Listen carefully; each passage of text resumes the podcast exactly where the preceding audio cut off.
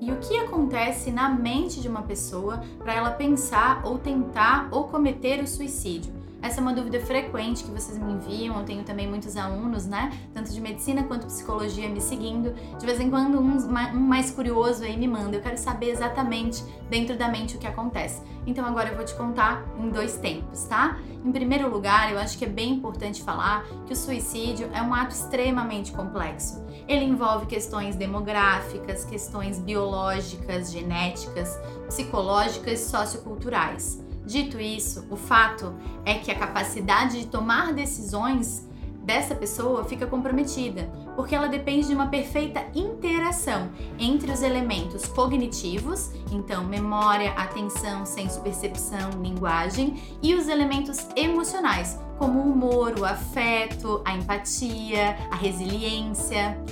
Alguns processos, como a impulsividade, a desesperança, o humor deprimido, eles vêm acontecendo na vida da pessoa e vêm fragilizando essa integração. Isso deforma a percepção da pessoa e incapacita ela de tomar corretamente as decisões em sua vida. E é nesse momento que ela começa a achar razoável considerar dar fim na própria vida para acabar com seu sofrimento.